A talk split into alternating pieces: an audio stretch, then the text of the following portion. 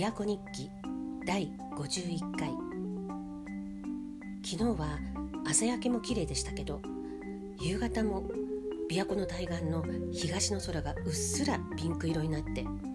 幻想的な景色が楽しめました。でも今日は朝から雨模様です。昨日お話しした大学時代の友人ですが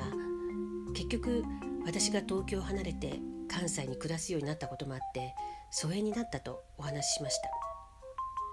彼女はそもそも東京の人でで途中で転職したんですけど一時期鬱になって休職してでその後また職場に復帰したっていう話は聞いてました。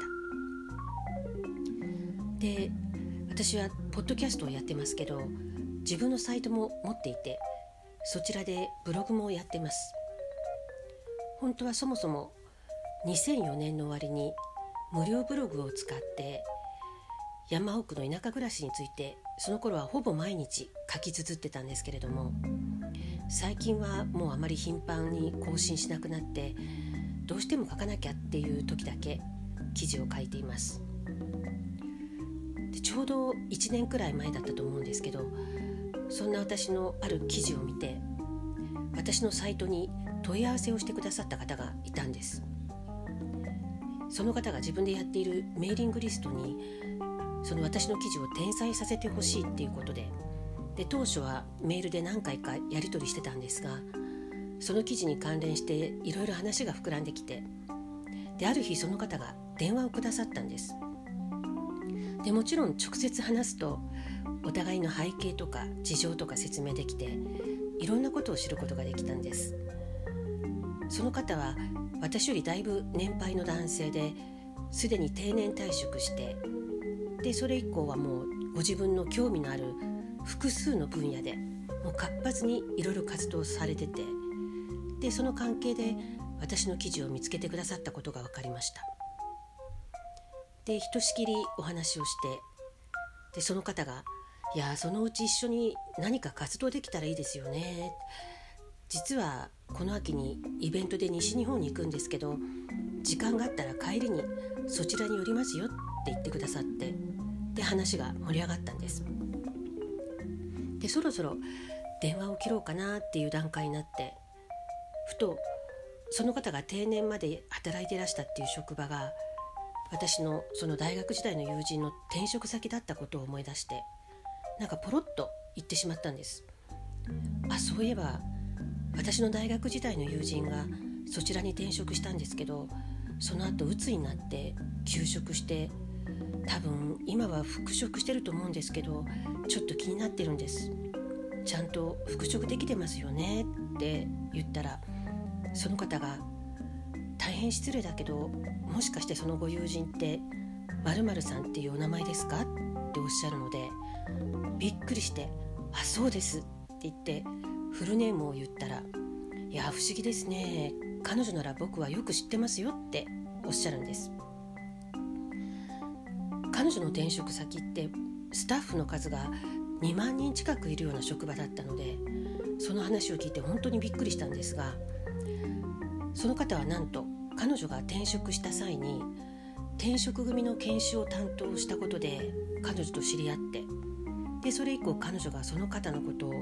すごく慕ってたみたいで病気で休職する前後もいろいろ相談に乗ってたそうなんです。で定年後も個人的にお付き合いが続いているっていうことでした。いやもうこの話には私もかなりびっくりしまして。でその秋、まあ、去年の秋なんですけどその方が本当に西日本でのイベントの帰りに寄ってくださってで私と夫とでこの辺りをご案内していろいろお話ししました。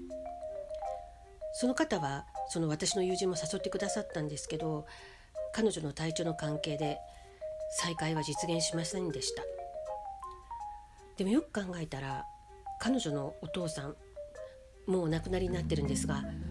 とっても素敵な方だったんですけど今私が住んでいるこの町のご出身だったんです。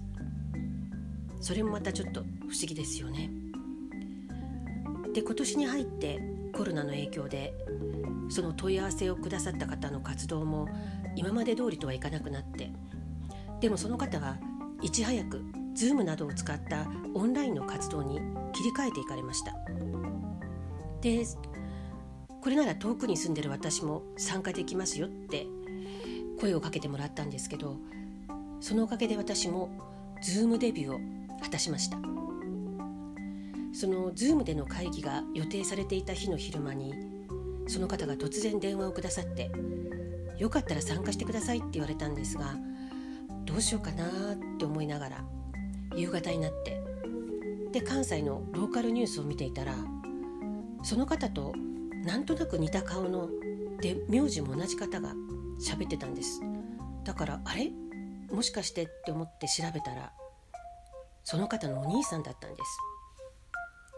まあこれもまたちょっとした偶然なんですけどこれはその日のズーム会議に出なさいっていうことかなと思ってで参加してみました。今はこちらの事情でほとんど参加はしてないんですけれども、まあ、でもそれでもこの方とそして大学時代の絶縁したはずの友人とは不思議なご縁で結ばれているのかもしれないと感じてます。私自身はどこにも移動していないのに遠くにいる方としかもこんな不思議なご縁がある方とつながることができたなんてこれは何の力なんでしょうねこういう目に見えない力に日々助けられているのかもしれません鳩宗敦子でした。